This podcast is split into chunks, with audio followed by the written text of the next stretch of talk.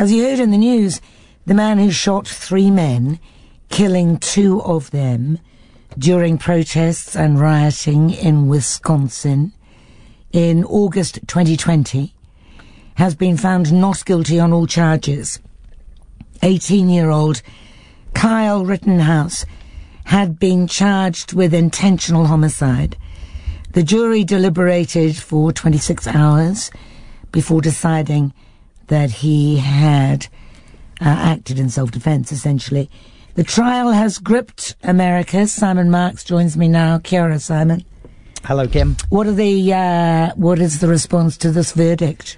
Well, we're really sort of waiting to see now. There is a crowd gathered on the court steps uh, in uh, Kenosha, Wisconsin, awaiting the departure of Kyle Rittenhouse. Now, the 18 year old has been uh, found not guilty of all the charges that he faced, with the exception of one lesser charge uh, of unlawfully possessing uh, the assault rifle that he was carrying. The judge uh, removed that charge from the charge sheet during the trial. Uh, many of those people standing on the courtroom courthouse steps are carrying signs supporting Kyle Rittenhouse, but there are anxieties about what may come uh, in the hours ahead. Extra security had been drafted uh, into Kenosha much earlier in the week as a result of concerns uh, about public uproar in the event that Kyle Rittenhouse uh, were indeed acquitted. Uh, this has been a, a very complicated case that has polarized and galvanized the United States States from the very start. I mean, literally from the moment, uh, the moments after uh, the shootings uh, of Anthony Huber and Joseph Rosenbaum in Kenosha, two uh, Black Lives Matter supporters who uh, clashed with Kyle Rittenhouse. Mr. Rittenhouse actually could be seen on video trying to surrender to police that night. He walked towards them with his rifle still strapped around his chest, with his hands in the air, absolutely clearly trying to surrender to police, who instead waved him on and uh, almost uh, stopped him, in fact, and asked him for directions to where the shooting had taken place. They seemed very confused as to why he was trying to surrender. So they then headed off to what became the crime scene, and he legged it to a nearby town where he was uh, much later apprehended. But that kind of set the stage, given uh, Kyle Rittenhouse's successful now efforts throughout this trial uh, to portray himself as someone who was engaged in an act of self defense, having uh, gone to Kenosha that night as a vigilante. He said to protect area businesses from coming under assault by Black Lives Matter protesters. Here's one excerpt of Mr. Rittenhouse's own testimony uh, in his defense at the trial, the absolutely key moment. As I'm turning around, Mr. Rosenbaum is coming at me with his arms out in front of him. He, he I remember his hand on the barrel of my gun. And that claim that Mr. Rosenbaum's hand was actually on the barrel of his gun clearly swayed uh, some members of the jury, along with other uh, claims that he and uh, expert witnesses made during this case, resulting in his acquittal on all charges. Indeed, the man he injured, Gage Grosskreutz, testified that he had pointed a loaded gun at Rittenhouse when Rittenhouse shot him. So all these things helped his self-defense, defense, obviously. Yeah, absolutely. As did uh, drone footage that was uh, introduced during the course of the trial and a host of other video footage. Uh, it was absolutely evident that this was a very chaotic scene that night in Kenosha, Wisconsin. Uh, it was all sparked, of course, by the police shooting uh, of Jacob Blake, who ended up being uh, paralyzed. He was shot multiple times by police officers, seven times in the back outside an apartment complex in Kenosha and that brought people out onto the streets and led to several days uh, of heated uh, exchanges uh, between police and members of the public, but also between Black Lives Matter protesters and vigilantes who took to the streets, they said, to protect businesses, including black owned businesses uh, in Kenosha, also uh, potentially aiding uh, Mr. Rittenhouse's case at this trial. Several of the rulings that the judge made. And the judge has been on the receiving end uh, of criticism from people who believe that Kyle Rittenhouse uh, should not be walking free this afternoon.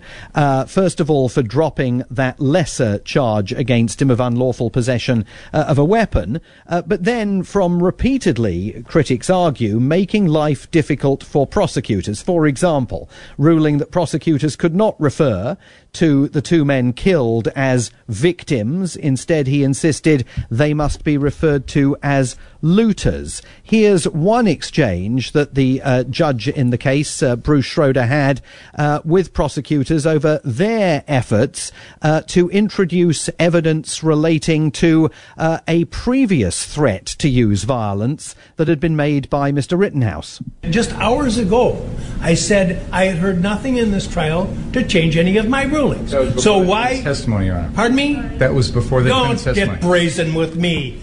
Uh, uh, you knew very well. You know very well that an attorney can't go into these types of areas when the judge has already ruled without asking outside the presence of the jury to do so. So don't give me that.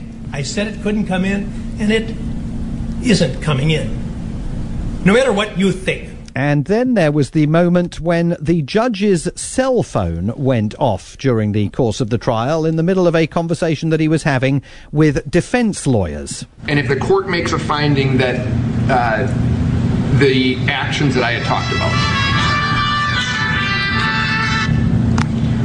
If you remember the old game show Name That Tune, uh, that tune was, in fact, proud to be an American, an anthem that former President Donald Trump plays at all of his campaign rallies, fueling the suggestions of critics uh, of the process that was underway in Wisconsin that the judge perhaps might not be entirely on the level. The defence did ask for a mistrial at one stage. No chance of that. Uh, they asked for a mistrial twice, actually, Kim, on two separate issues. Uh, and at one point, it actually looked like the prosecutors themselves might be trying to spark a mistrial because uh, they, I think, sensed where this trial was heading. and uh, it might ultimately have been in their interests had the trial collapsed because they could have then gone and attempted to retry it under a different judge in a different courtroom. But uh, Judge Schroeder was not swayed by those calls for a mistrial. And uh, when the verdict was announced uh, a, a, short while ago, Kyle Rittenhouse uh, burst into tears and almost seemed briefly to collapse uh, as his defense lawyers comforted him. Uh, he certainly has the judge to thank for not having allowed uh, this trial to collapse because otherwise it could all have led to a very different outcome subsequently. Is there is there a possibility that the prosecution will appeal? No, you can't. It's Can't done. do that. Uh, there's no way of appealing now that the uh, the not guilty verdict is in. This, No. this, to all intents and purposes, is over. Uh, over legally, not over politically, because this has been so polarizing between the left and the right here. Uh, I see uh, Donald Trump Jr. has already tweeted that the uh, jury in the Rittenhouse case has delivered President Biden his second colonoscopy of the day. Oh my goodness. this debate um, about vigilantism and gun Yep. rights and the definition of self defense, this will roll on. But I mean, what seems extraordinary to us looking at this is that an 18 year old, among other people, can wander around bearing a gun Absolutely. in the first place. I mean, what kind of country are you living in, Simon? Yeah, no, absolutely. I mean, vigilantism, of course, has been uh, debated here for decades. I mean, listeners of a certain vintage will remember the New York subway vigilante Bernard Goetz back in 1984, who Oh, took the law into his own hands on uh, uh, a Manhattan subway train. Uh, but what, you're absolutely right. I mean, what's made this case, I think, resonate with members of the public is the age of Kyle Rittenhouse his baby face looks. Uh, he was a very compelling witness in his own defense, uh, not just uh, clearly very well prepared by his defense lawyers, but very articulate and very open about his motivations that night, but also just the astounding nature of the fact that an 18 year old can strap an assault rifle to his chest, wade into an environment extremely volatile and uh, potentially deadly, as it turned out to be in Wisconsin, in this this kind of vigilante act and face absolutely no sanction for it whatsoever uh, is only going to stir uh, more and more controversy uh, in Kenosha uh, and in other parts of the country. All right. Well, we will watch. I see that there's a there's a, a crowd that is gathering outside the courthouse now. So uh, uh, time will tell, Simon. Absolutely. Yep. We're going to keep an eye on it, Kim. Thank you, Simon Marks. It's 23 minutes past.